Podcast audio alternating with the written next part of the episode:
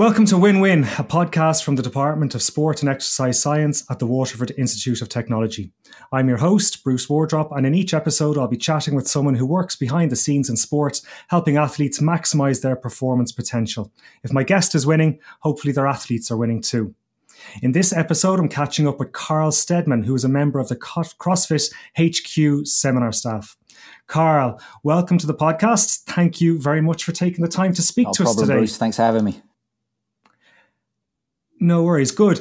I think first and foremost, right, we said there you're a member of the CrossFit HQ staff. I think CrossFit these days is definitely becoming more mainstream, and most of our listeners should at least be aware or familiar with CrossFit. But just in case we have anyone who hasn't heard of it before, could you give us a quick overview of what CrossFit is? Take me about 40, 50 minutes if you want me to go through a lecture there, bud. But uh, yeah, it's a strength and conditioning program um, based around the application of varying functional movements, understanding what those are, applying the uh, degrees of high intensity to um, elicit performance goals and life goals. Really depends on what your your view of fitness is. You know. Excellent. Okay, so in your your, your work as, as part of the CrossFit HQ st- seminar staff, I think it's fair to say you've got one of the, the coolest and perhaps enigmatic job titles out there. You are a CrossFit Flow Master, a seminar Flow Master.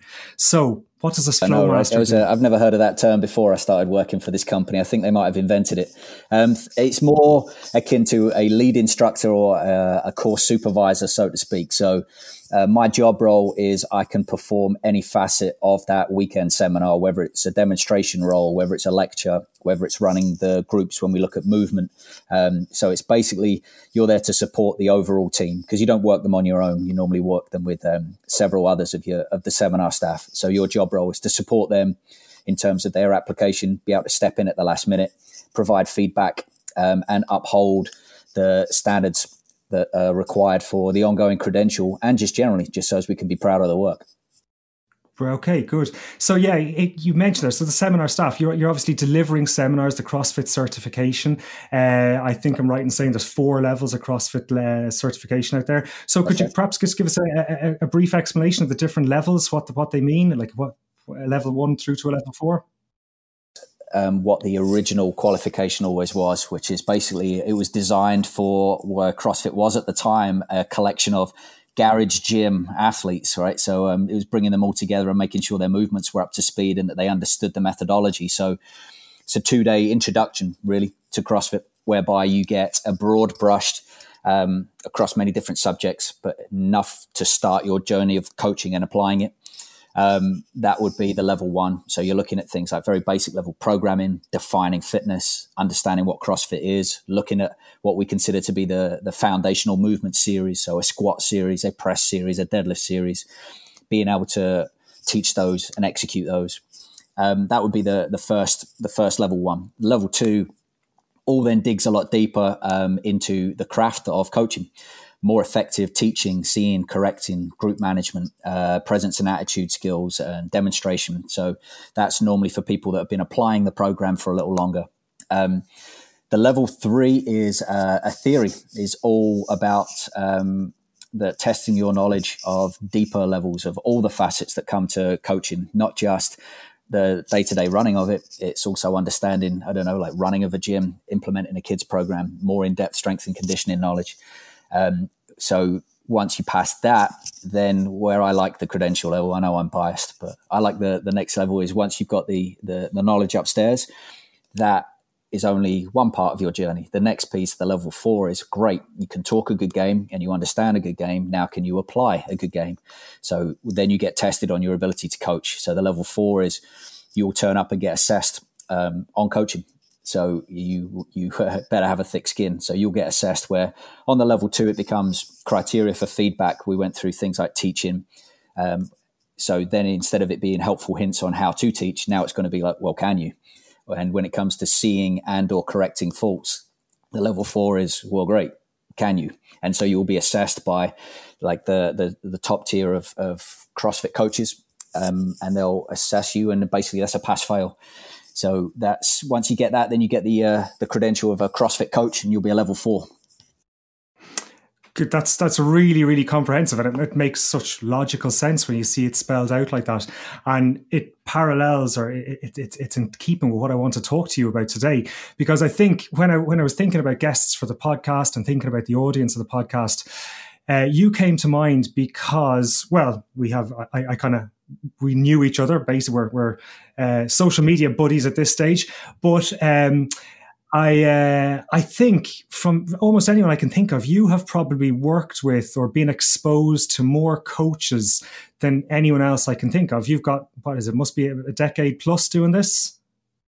And it's um, yeah, every weekend of, of working with working with trainers and, and people who want to be coaches and Yep. Yeah. So you've got a huge amount of experience working with with uh, coaches of varying ability, from people who are just starting out in their career uh, to people who are very who have years of experience and are looking to really fine tune their uh, fine tune their craft, as you put it. So I'm just wondering, like. If it's a big question, but in your experience, what really makes a good coach stand out? Enough it's the hardest thing about it is it's a massive intangible. And, and what i mean by that is the best coaches are the ones that um that simply care more often than not. And i know that seems like a very sort of loose term but it's you can't really kind of grade a level of care can you right? But if if somebody bring if a coach brings um, empathy a passion for service and genuinely buys into the people that they're coaching, then everything else can can literally be taught. Everything else is simply a skill set. So an ability to teach something is a skill set that requires practice and exposure, but definitely can be developed.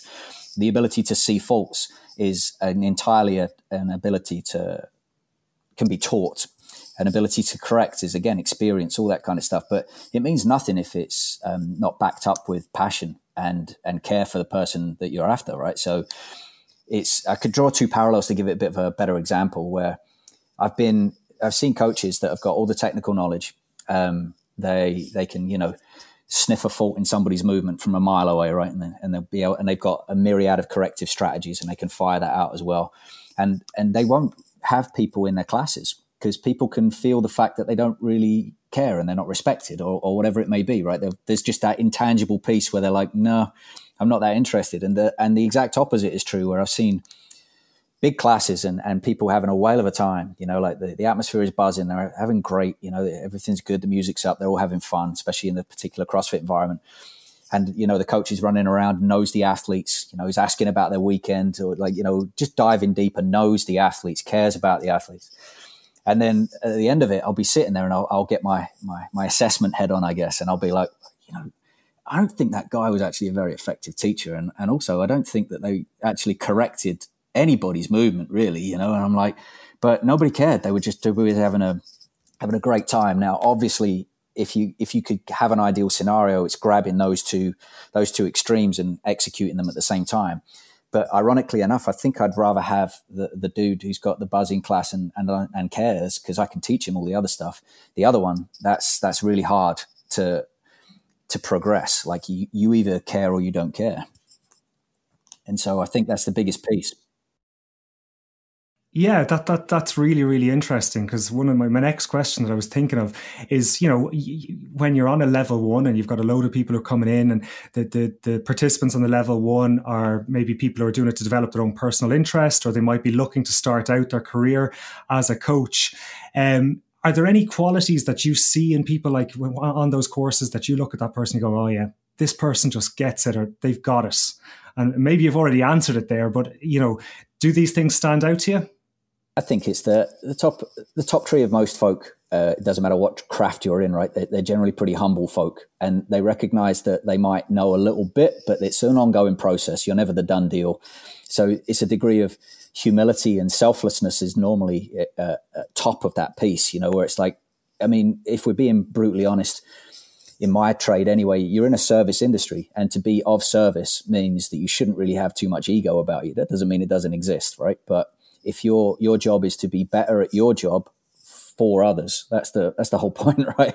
We're trying to develop athletes as as not just performers, but as people, hopefully too, right? And so therefore, if we're doing that, then you can't have too many negative traits about you. And so you can kind of see through those. If it's all about me, me, me, then that's normally where I look at it in my trade, where I'm like, well, cool, I, that one's going to be a good athlete, right?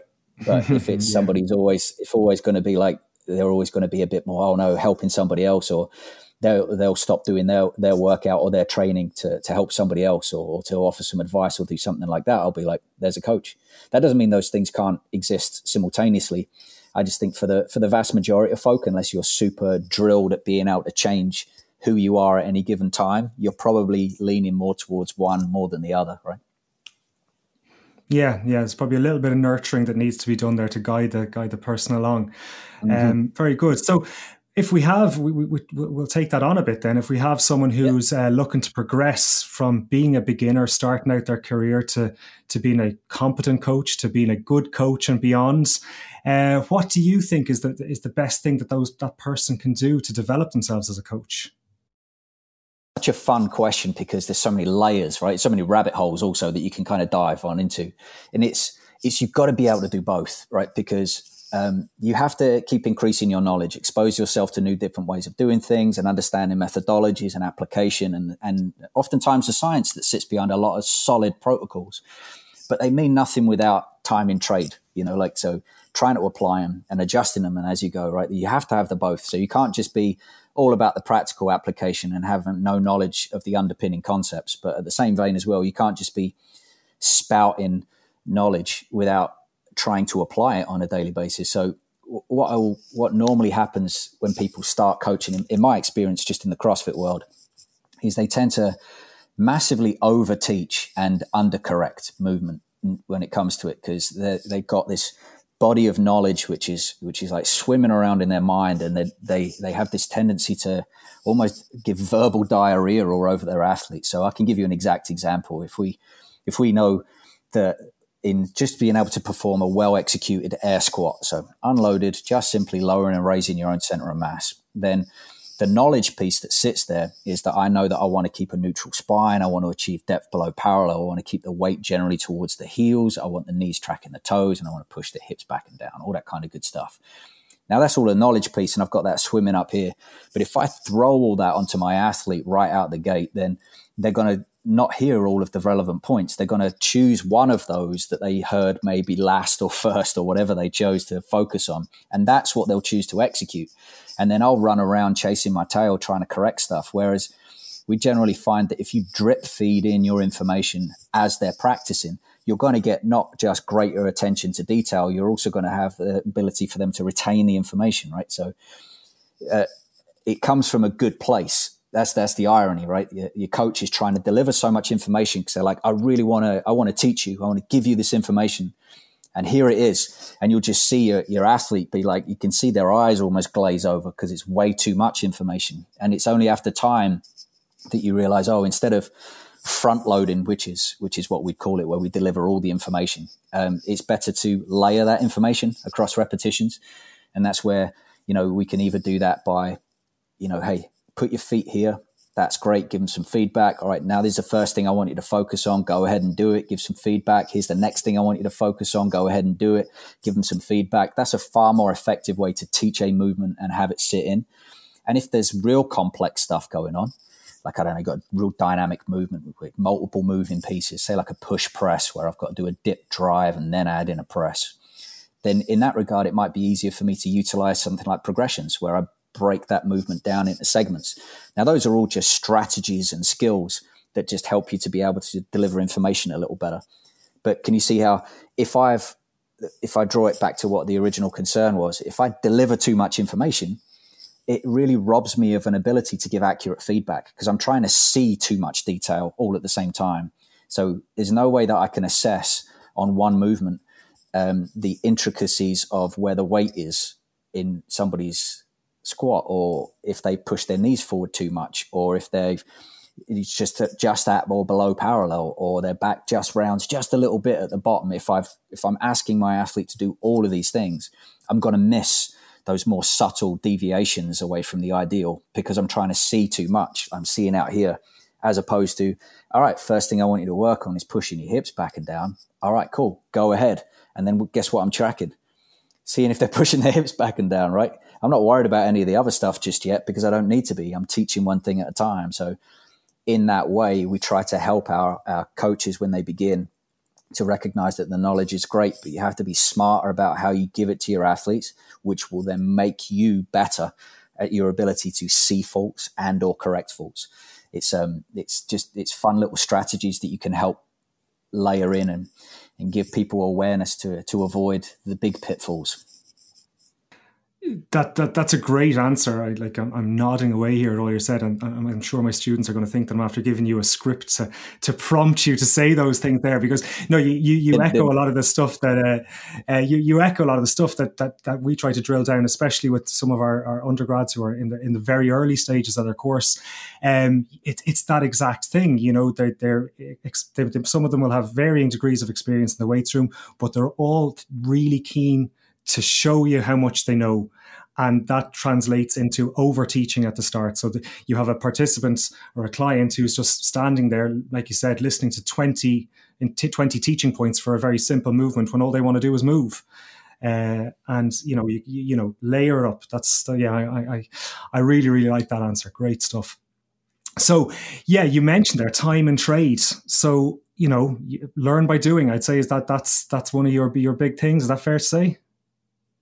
Both. It's it's all about you, you, learn things, and I mean that's that's the danger of all of us as coaches, right? We we go and do a new course, and, that, and then all of a sudden that informs our next probably like eight to twelve weeks of like diving into it, right? Because we just we've got all that brand new knowledge, and we're like, yeah, I got to go, and then you kind of drop everything else, you know. So, so for example, in the CrossFit world, that'd be like I don't know, I go and learn uh, all about the specifics of gymnastics and I'm like, I get so intricate in all the all of those pieces without realizing that in CrossFit gymnastics is just one thing we want to be good at. But I dive off because I've got all this new knowledge and you know I, I, implement it, and then I realize that everybody's barbell work sucks and they can't do more than a 400 meter run, and I'm like, damn it, you know. So it's um, the fun thing when you come to the implementation as a coach is taking the knowledge and then being like, well, okay, how does it factor into my overall big picture of what my athletes need? And then beyond that is yeah, yeah then how do I deliver that in a more effective way so as it's retained? You know, we we can get stuck in our environments where terms that are second nature to us because we've had it explained to us mean nothing out on the dance floor, out on the gym floor, right? You know, so we have in CrossFit, we teach our athletes from the knowledge point of view and the coaches where, hey, we have athletic themes which are important in execution of movement. So themes like midline stabilization, themes like uh, active shoulders. But the, the danger is then just because it sounds like fancy knowledge, it's almost like the curse of the personal trainer.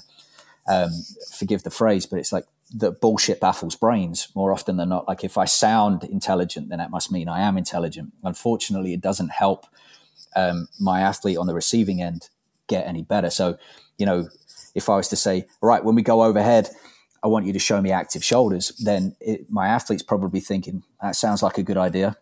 And then the follow up question is probably like, but how do I do that, coach? Right. So, and and as we know as well, if I was to use that that exact phrase, demonstrating the theme of active shoulders is going to be very different actions dependent on the movement I want, right? So the active shoulder that I would want displayed hanging from a pull up bar would be a different action from that athlete than it would be required if they were supporting themselves on top of rings or maintaining a, a, a close bar path in a deadlift or any of these things, right? They, they all require the theme of active shoulders, but they would require different actions for my for um, the athlete's body. And so, therefore, that's where I have that knowledge piece again, right? I know I want active shoulders, but I'm not going to say active shoulders. I'm just going to say, hey, give me X, Y, Z, like body part direction, right? So, you know, in the deadlift setup, try and squeeze your lats and put mm, them in hmm. your back yeah, pocket, yeah. as opposed to when you're doing a ring support.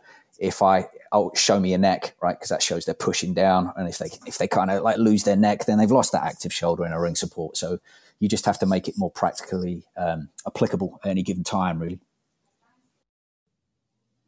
Yeah, that's again echoes some of the quest, the other questions I wanted to ask you. So, you know, lots of our students, they are in, in the midst of their education or they're doing courses, they come out with a head full of theory uh, and despite our best efforts, just you know the nature of third level or by doing these courses, you come out with all the theory, but you're perhaps a little bit behind in your practical application um, initially, and that that's just the, that's just the way it goes. So I suppose what you're hinting at there is the, the, the balance of being book smart versus being street smart, as my mother would have said. Uh, you know, you, you, you, you know you've got it up here, but uh, can can you apply it? So it, it's it's a hard. I don't. It's a, this is probably a hard question.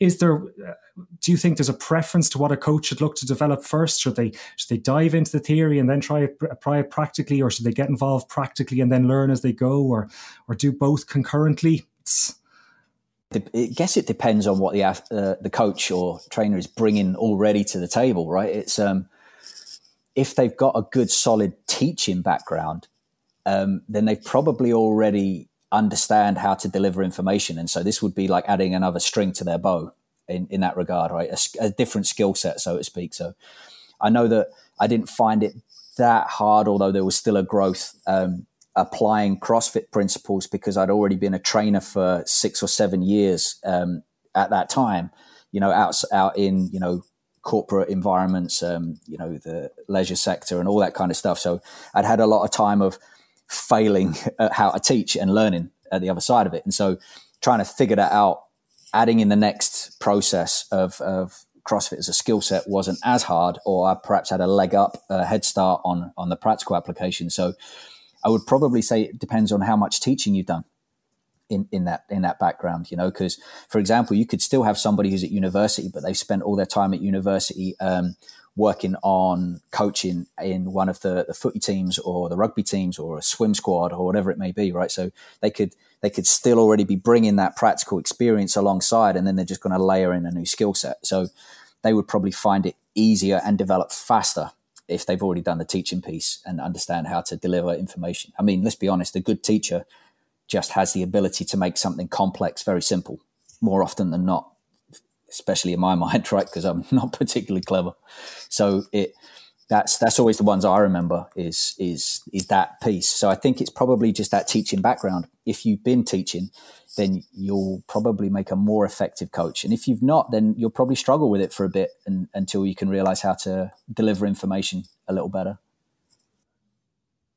Yeah, that's interesting. One of one of my previous guests is uh, he's a strength and conditioning coach, um, and he's out working in Australia, um, and he's recently got called up to work with the Australia with the Wallabies with the national squad, and he said something that really struck struck a chord with me. He said, you know, if you want to be a good coach, you got to coach.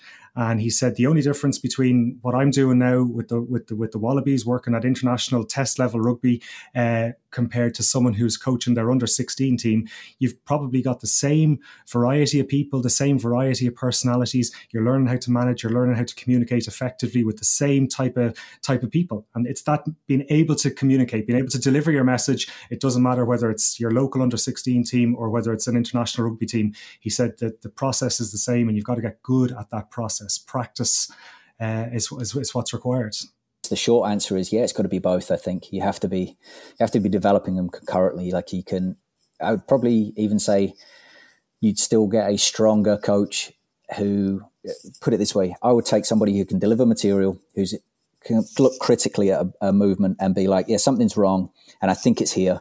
And they might not understand the reasons why, but I would take that individual and give them the reasons why, as opposed to somebody who has the huge body of knowledge, but none of the other practical application. That's going to be a longer journey. It would be a, a faster and a more effective journey, I think, to do it the other way around. I know that's where it was funny preparing my wife to do um, her level three exam. She was a fantastic practical coach. And so she'd spent her whole time, like from university all the way through, like water polo coaching, swimming, coaching, all that kind of stuff. And then got into CrossFit coaching um, and coaching kids in particular, and, we, and was a super effective practical coach. Then when we started stripping back the layers of like the the foundational knowledge, that, that it wasn't there because that wasn't her study. When she was at uni, um, she did like environmental science and things like that. So we started. I was talking about planes of motion just as an example, and um, Rachel would be like, "And and what are they?" And I'm like, "Oh damn, yeah!" Like it's just not studied in them. So like fantastically good at delivering information. I mean, as you well know, if you coach kids, it's like herding cats at the best of times. So being able to keep them engaged and deliver information, and so much so that they retain it, that's a that's a solid skill set. Being able to see and correct and teach adults too for multiple years when we ran the gym together. So she had the, all of the practical application, and it was a much faster um, journey for her to be able to have the the knowledge base. It was just like, hey, these are the things you need to read. Here are the videos you need to watch. Here's the here's the basic underpinning knowledge, and um, yeah, you, have done the hard yards because you spent ten years actually doing it, so it, you, are good to go. And it was, and as a result of that, then she she went and, and, and passed what I'd argue is a is a it's a pretty spicy credential. So it's like a four hour online exam, which I know I don't need to tell a lot of your audience that that's a tough exam, but but it's um it's uh, it yeah. was it was certainly it was certainly a, a more efficient way around it. I think. Yeah. So I think yeah I think uh, you know saying there that get out start now get out coaching now whatever your sport whatever your discipline is get out there experience the coaching you can learn that the theory as you go along you can revisit the theory later if it slips out the back of your head at some stage but uh, you can't uh, it's hard to regain those co- it's impossible to regain those coaching hours if they're not there to the environment you want to work in as well. Like it has to be, if you're going to be a one-on-one coach, then that's fine, coach one-on-one. But if you're going to be a group coach, then it, no amount of one-on-one coaching is going to prepare you for a group. So you have to be you have to be working in that. Now a group is loosely loosely defined, isn't it? Because a group could actually mean anything. And so therefore you could start if you're a one-on-one coach and that's where you're you're truly good, then you can see how your next step up from that would be maybe two or three folk and still trying to be excellent there, right? And then you you drip feed up. There's no there's no amount of one-on-one coaching. There's no amount of theory or anything like that is going to enable you to be able to coach a group of 10 15 or 20 effectively. I mean, as those numbers increase, your likelihood of being effective at seeing and correcting probably drops off anyway, unless you're an absolute ninja. So it's you've got to, it's got to be relevant to the environment you want to work in as well, and and start building. In CrossFit, we call that threshold training, same as how we want to improve at athleticism. Right, I push my current capacity till the wheels start to wobble, till I'm less accurate, and then I back off and then I push again, and then I back off, and then I push again, and I back off. And through that process, I try to get better at my skill set or faster at its execution or whatever it may be. It's how we get good at anything, right? And that's the same with coaching. We we just ask people to have a an honest assessment every time you finish coaching a group and be like, did I get around everybody? Did I give them something relevant, or did I get stuck in one area? Um, did I not get to those two folk at the back, or whatever it may be? You know, it's um, it's having that ability to critically assess where you're at and then realize if that's a norm. So if like every single time I'm like I'm failing to get over there and I can't figure out why, then that might just be way beyond your threshold just yet. So therefore, back it off a little, and then work within that group and make sure that that's absolutely yeah. I'm, I'm money here, right? I've got I'm going around my entire group and I'm hitting everybody. I've got everything nailed. Right, good. Now I'll push a little bit again. So it's um, I think that's the the, the wonderful thing that we help people to gain awareness of is just because you've done a two day introductory course probably doesn't mean that you're ready to coach groups of 15 to 20 athletes. I mean, like that's, it's just about knowing where you are on your journey. It doesn't mean that you're not ready either, right? So again, I draw those parallels to what we talked about previously. If you've got a solid teaching background and you've been used to running groups of 15 to 20, then applying the, the CrossFit skill set, you're probably going to have to back it off a little, drop down to eight or 10, but your ability to run a group and deliver information to a group of bodies is, is there you know, you're fine. But if you've never coached anybody before, you're going to 100% suck at it. And so you better just grab a buddy and, and like a, a PVC pipe or a med ball and go and go practice, right? Because that's, that's consistent with where your skill set lies. And that's, that's not me trying to slam on anything. It's just, it's, that's a smart place. When you start doing anything, you suck at it. So you, the only way you get to suck a little less is by practicing and evaluating and recognizing where you did well so as you can do it again recognize what you didn't do well and try and come up with strategies um, to offset that the next time, hopefully. So I think it'd be fair to say that would you place a, a significant amount of value on self-reflection after yeah. along as you go through your career, as you're at the, at the end of every class, at the end of every phase? Key in the, the seminar department, we're held to a high standard. Like the it has like a high eighty percent attrition rate for people that even try out for the seminar staff. So and even when you get in, it's basically then the journey is to keep the red shirt because, as, as you said, it kind of looks like a very glamorous role, and I totally get that it is. It's an honor and a privilege to work for the seminar staff, but it's also there's probably about five thousand people that would um, rip your arm off to take your job. So if you if you get complacent in the job role, um, there's it's immediate. It's easy that you just get moved on. You know, like it's uh, somebody will have your job in a heartbeat, right? So it's we're we're big on adherence to standards and, and receiving feedback is huge on that because just like coaching and you don't know what you don't know um, same with coaching too it, it takes critical eyes, it takes talented eyes, but it also just it just requires feedback. And we are all our own harshest critics. And so, you know, we, we will often recommend to people that if they're not in an environment where they can receive feedback, um, then the easiest way to generate it is to probably film yourself executing a skill set. You know, like so, set an iPad up or an iPhone up and just just simply film five minutes of your class, right? Whether it's going to be the whiteboard brief at the start, or whether it's taking people through a warm up or a specific um, specific warm up, or the workout itself, or however you want to structure it. It just needs to be a snippet.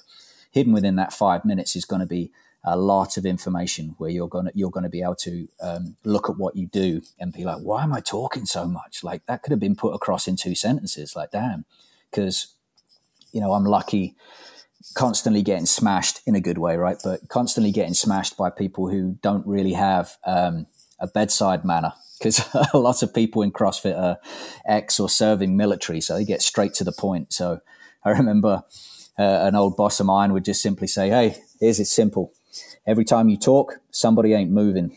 When do you do your work?" Like, ah, uh, yeah, that makes sense. Yeah. So here's a very thinly veiled, shut the hell up and get people moving so as you can see and correct. I'm like, yep, gotcha.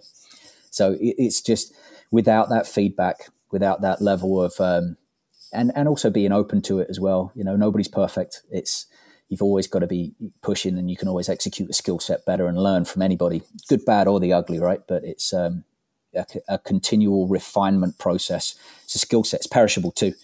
You know, if you're not on the dance floor, then your ability to execute that will, will start to wane and wander unless you've got a good couple of years under your under your belt. I think so. It needs to be constantly practiced, constantly refined, and get feedback. Self evaluation, totally fine too. Write it down in a journal, right? You know, why did it go well this week? Cool. What what didn't you feel you did well? What new strategies for correcting movement did you try? Um, you know, wh- whatever it may be. It's um, I think that's that reflection piece is is crucial to your ongoing growth. Otherwise, you'll stagnate, right? Absolutely, absolutely.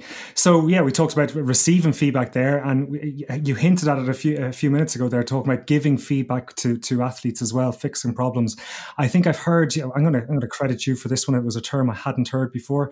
Uh, being able to triage athletes. You know, when you're looking to fix problems one by one. So, what do you think? Like, tell me about that. What's what where, where what what do you mean when you say you're triaging an athlete? Yeah, no, I, I got you. It's um, a movement. Yes, I mean that's that's not my term. It's um, quite blatantly robbed from the medical and, and military communities. Uh, triage is just simply how they assess stuff, right? So you go into the triage unit at the A and E, and they're going to look at what injuries you have, and then kind of rank you in order of importance in terms of when they're going to treat you, right? So you come in with like I don't know blood spurting out your neck, you got a broken arm and you've got like a hangnail, then it's probably not going to be the hangnail you go after first, right? It's going to, you, you go for the most important thing. So that process of triage is exactly what we normally do um, when you're assessing for movement, you know, and, and normally the, if you think about uh, triage is probably the most smart way of looking at it. You're going to triage towards, well, where are my safety concerns and what's the risk to my athlete right now?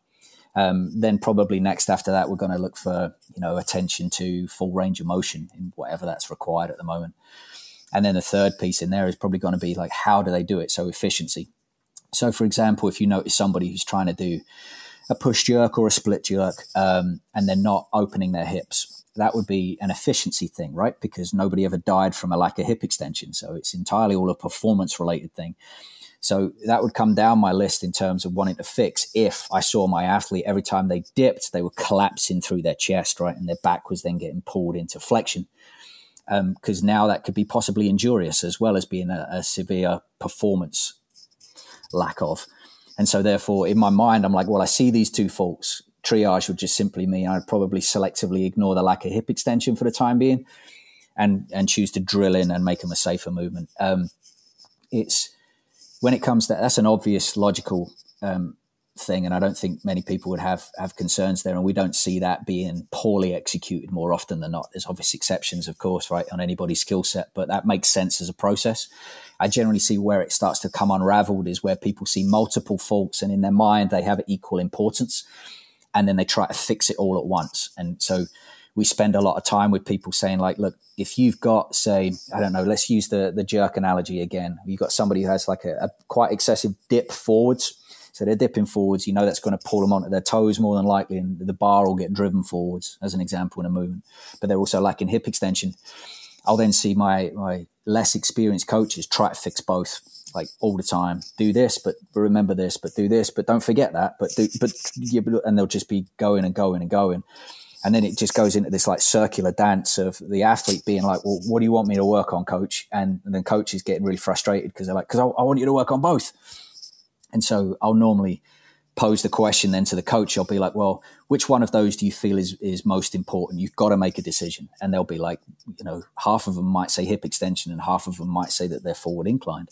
And I'll be like, cool, I ain't mad at either. I'm just, you need to make a decision and work on one at a time. more than likely, you're going to get more success that way.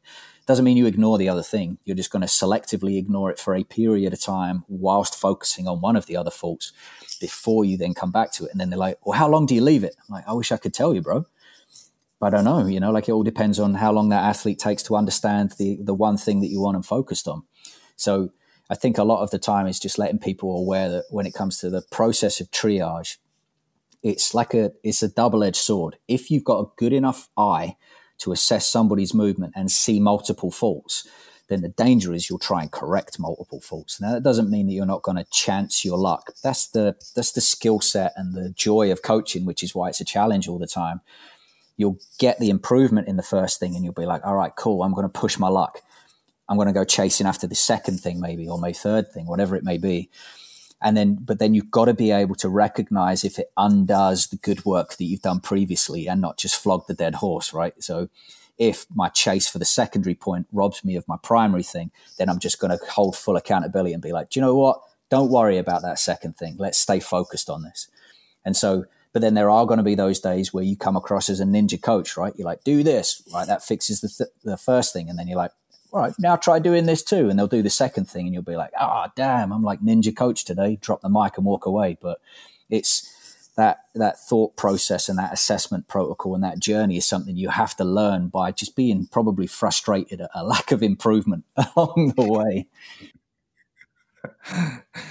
Very good. Yeah, no, I think I, I, that uh, also brings me nicely into into another one. One of the last or later things I wanted to ask you about the you know levels and layers of feedback that you give to an athlete. So yeah, you've you've said there you triage, you've identified problems. Um, uh, you in your head, you've said right, this is the one I'm going to deal with now. This is the most pressing problem. Then being the ability to how much importance do you place on the ability to be to be able to deliver uh, the same feedback but in different ways to different athletes. I think that's oh, something that, that beginner coaches often struggle with as well. They, they, they sometimes they have, well, this is the problem. This is how I fix it. But that doesn't get through to, to an athlete and they keep repeating the same thing and it's still not getting through and it's still not getting through. They just need to develop their feedback like three primary strategies in terms of giving feedback, right? So you've got um, verbal corrections, obviously, and even within then is the tendency to over verbalize. So most effective ways are, and this can be a big trouble when you have a lot of knowledge, is you, you want to give the reasons why, but more often than not, your athlete just needs to know what to do with what body part. So, you know, I could say, hey, I need to see, in my opinion, about 65% more weight in your heels, which is going to lead to a more efficient engagement of the posterior chain and is also going to keep you more balanced around that frontal plane, which is going to make you more mechanically advantageous to execute your lift. And um, all of that's correct to a point, right? But um, could you see how I could replace all of that with on the next lift, keep your heels down?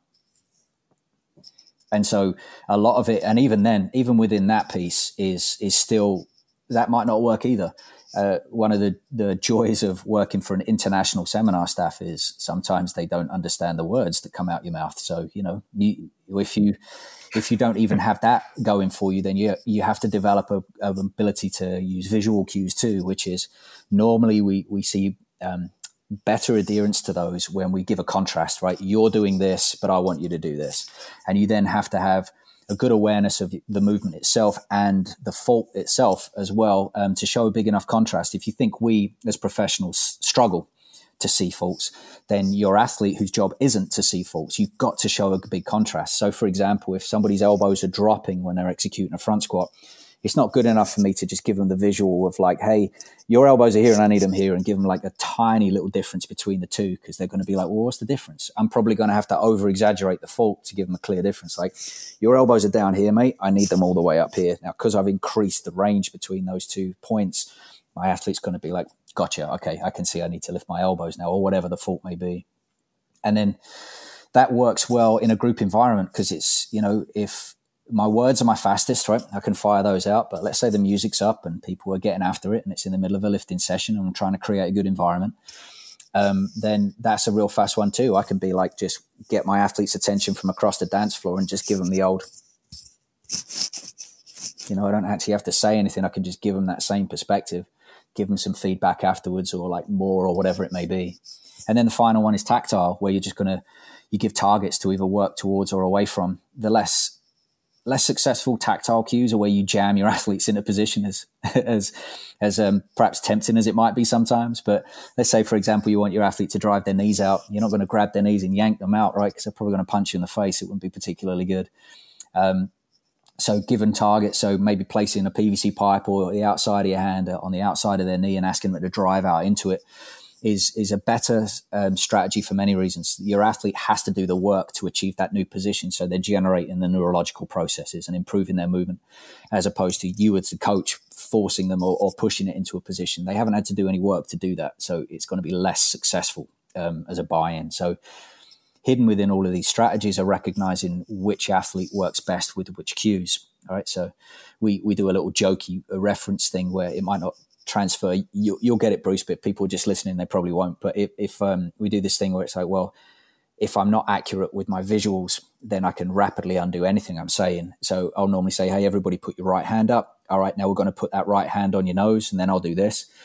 And then everybody, you know, about 90% of the crowd will do exactly what I've done, which is put their finger on their nose. And I'll be like, that's your finger surely you know the difference between your finger and your hand. Like, why did you all just put your finger on your like the, your finger on your nose? And they were like, well, because you did. I'm like, oh. So that goes to prove a point that people either really listen to you or they watch what they do. They very rarely do both, and so it's a it's a good thing. Uh, an experienced coach will have all of that in their armory, right? Okay, my verbals aren't working. Switch. Let me give a visual. Okay, that's not working. Switch. I've got a tactile. Right? Switch. Switch, and just you know, you're just going to keep figuring that out as you go, as you go, as you go, right? Yeah, yeah, it's all about having that uh, a big toolbox, I guess, there that you you have uh, you you can draw from. You know, you got lots of things at your disposable disposal, and that'll only come as we keep harking back to from experience, from putting uh, time and trade, as you as, as you like to yeah. say, coaching hours every day. Very good. I listen. This has been really, really interesting. I think we, we might wrap it up soon. But uh, you've you hinted there, you know, that you're you, as a member of your, your the CrossFit seminar staff or or being a red shirt, uh, a very interesting career path. It's it's one that's facilitated you traveling the world. Um, a younger me might have been say it might have been one of those people that said, you know what, that'd be an awesome job. I'd like to do it. Uh, married with kids, me is probably thinking, Christ, that's that's a big dra- that's a big drain. That is demanding.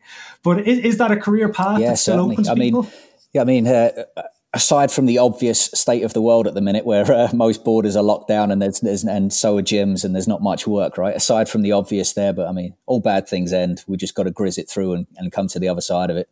It's um the yes, it's it's certainly there. I mean, the, the I when I first got onto the seminar staff in 2009, uh, uh, my mindset was like, you know, this this probably won't won't won't be around as a job role for for too long. So I'm going to kind of like cruise the wave, and I'm going to be enjoying it, you know. And it's it's done nothing but accelerate. You know, more and more people wanting to get involved, um, interested in there's a career path. And if I'm being honest, it allowed me to um, develop being a professional trainer um, it was, you know, outside of outside of being a PT in a commercial gym or having a dedicated role in strength and conditioning for a professional sports team, there wasn't really the role of a professional trainer. It was, uh, you know, it was something you would do for a bit of time until you figured out what you wanted to do, right? I mean, that was the joke. My my mum was always like, "When are you going to get a proper job?" Right?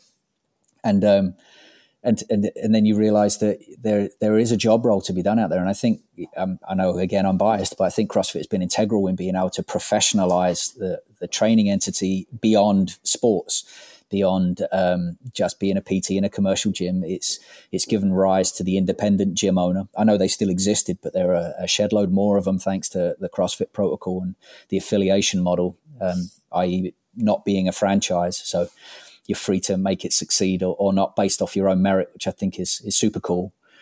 Um, and so, yeah, it's it's definitely a path. Whether you want to, then if you wanted to join the seminar staff, then yeah, it's um, there's a couple of prerequisites in terms of knowledge and experience. Like you need to have been coaching for a certain amount of time. You need to have got at least the the L three credential because then it means that you bought into the program. I mean, it'd be a bit daft for you working for a program you didn't fully buy into. So it would, um, yeah, there's that, and then then you can apply to do the internship, which is um, yeah basically a trial by fire of uh, can you do the thing, and just like there's a lot of things in there where they'll test you. They just test test the ability of um, do you flap when put under pressure, you know, because a lot of a lot of the seminars are, are made or broken just on us being able to make last minute decisions on you know however it needs to go down. So yeah, there's a there's a lot of testing how that works, but it's fun. It's and it's definitely a job role that's open.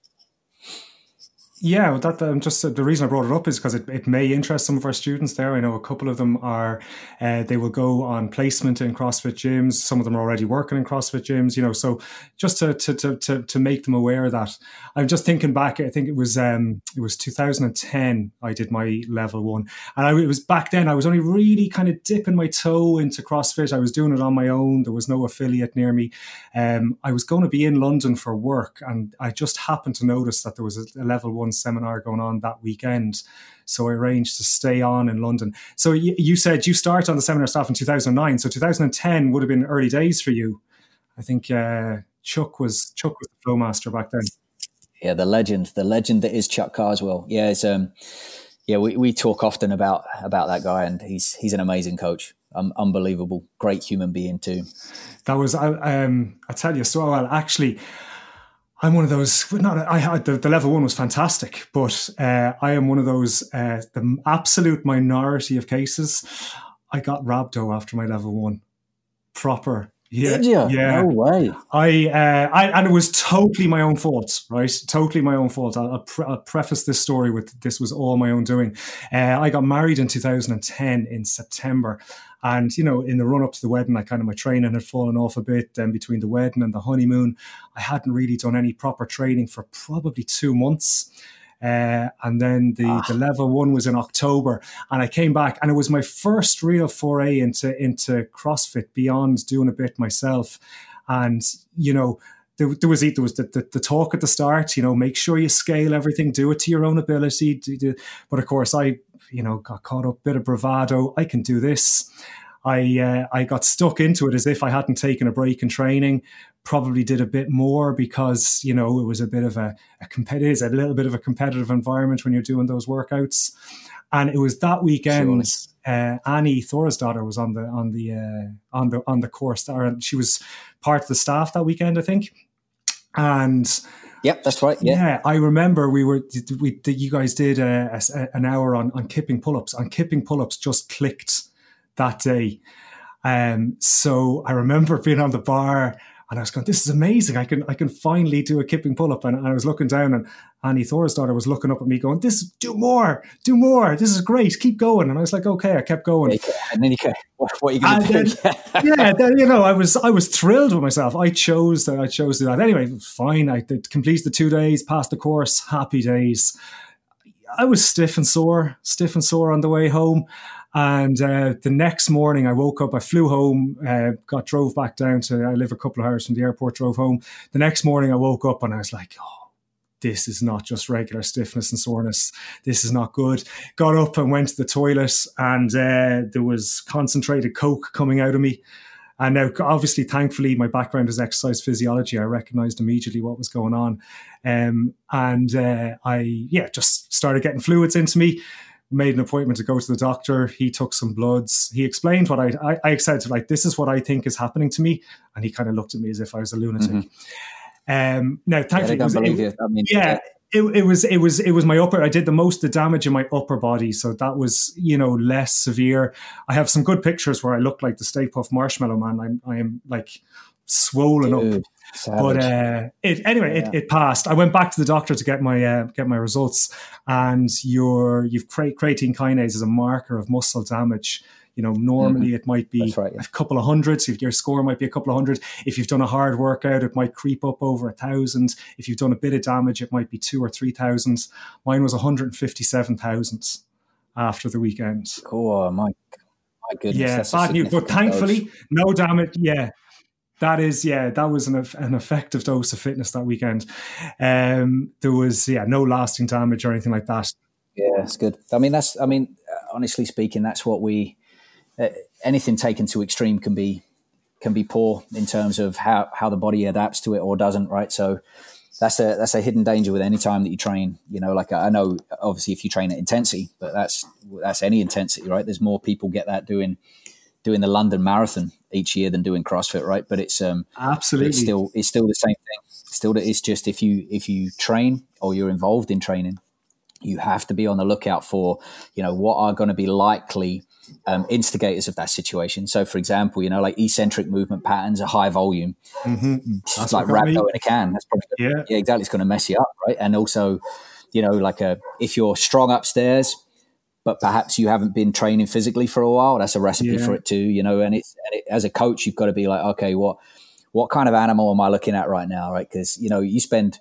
I spend most of my time training folk who I'm like going, hey, you can go a little bit faster, like you can because they've got, and then some of them you're like, yeah, you need to slow down a bit, mate, because you know like either either the technique is going too too off kilter or alternatively you fully know their background i mean for example ex-military types are going to be huge for it right? Because they've got it upstairs but let's say they've left the forces for a long time and you know upstairs they still want to go and thrash themselves like they're a 19 year old going through basic training but realistically they're 50 yeah, I hear that. and then and then they go smash themselves and you're like ah and but you know i think that that degree of rhabdo is probably there quite often in, in us when we train you know like those days where you're just so unbelievably sore from a stimulus um, but yeah you're right you're like you have to be on the lookout for those overall flu-like symptoms just feeling ut- utterly done swelling as you saw and like yeah the big indicator is i don't think at any point if there's blood in your urine you're in a good place you know So- Yeah, no, no. I got a bit of a shock when I saw that. But uh, yeah, no, like that was, yeah, that was just an interesting story from back then. But it was, I can remember, I'm like, my geez, my long term memory isn't that good, but I, I distinctly remember the rhabdo chat at that converse at Yep. that uh, that weekend, and kind of going, yeah, yeah, okay, yeah, whatever, you know. But uh, yeah, what no, happened to me it could happen. Yeah, no, that was that was good. That was another thing I remember from that. Well, I remember meeting you that weekend as well, and I have a vague recollection of you saying, "Did you tell me that your mother's maiden name was Wardrop?" Yeah, my family history is Wardrop. Yeah, so um, basically, uh, they're all from Glasgow. All my grandmother's grandmother's maiden name. So all of her sisters and brothers. In fact, there's a, a famous war hero um, from the family, Jack Wardrop, who was a sergeant in the tank regiment uh, all through the Second World War. So yeah, if you come to Ireland and you meet another wardrop, they are related to me. We are so it's a small number. So the fact that someone else in a, in a big city walked up to me and goes, "Hey, my family name's Wardrop too," that made it memorable. yeah, there you go, mate. Yeah, there's not many knocking about, is there? No, I think if yeah, Glasgow, Motherwell, that kind of direction, I think there's there's there's lots of them over there. Yeah, that's right. That's that's my Karl, listen, we will we will we will wrap it up there. It, it, I, I really appreciate you taking the time to talk to me there. It's been really really interesting. I think uh, plenty of nuggets of wisdom there for anyone who wants to to develop themselves as a professional coach, regardless of whether they are CrossFit, strength and conditioning, athletics, gymnastics, swimming, you name it. I think there's some really good generic advice that um, that that you have given them there today. So I'm very very appreciative of your time. Thanks you. Thank you very much. no worries, buddy. You're welcome. Thanks for having me.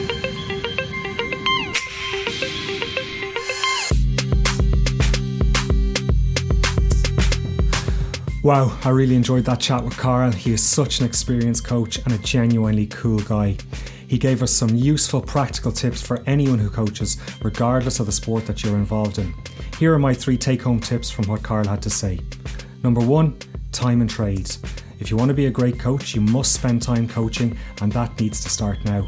You absolutely need to learn your theory, but this can be learned along the way. It can always be revised, or it could even be crammed in if necessary. However, you can't make up for hours that you haven't spent coaching. It's not possible to cram a year's worth of coaching into a weekend. So get out there and get stuck in with your local club, school, friends, family, whoever. Number two, the ability to triage an athlete's movements. I really like this idea for prioritising what feedback needs to be given and when. As you observe an athlete, you might notice more than one thing that needs to be corrected. So, which do you address first? Using medical triage principles, you would address the most serious issue first. Hopefully, what you are seeing is not life threatening, but is it dangerous or likely to result in injury? If so, you want to fix that first. Once the athlete is moving safely, you would then move on to address bigger faults that relate to basic technique, and finally, you would address the smaller faults that affect specific technique or efficiency of movements. Third, we had the concept of threshold coaching. I thought this was a really interesting concept. Right now, are you capable of effectively coaching a large group or squad of athletes? Have you the skills required to control and triage many athletes simultaneously? Just like we might advise an athlete to train at their threshold in order to improve, perhaps coaches should coach at their threshold, working with smaller groups initially to develop their skills before taking on a whole class or squad. Okay, that's it for today. If you enjoyed this episode, please share it far and wide. Also, if you'd like to get in touch with suggestions for future guests or professions you'd like to hear from, or if you have any questions you'd like me to ask, then you can get in touch with me on Instagram at b underscore wardrop. Thanks for listening.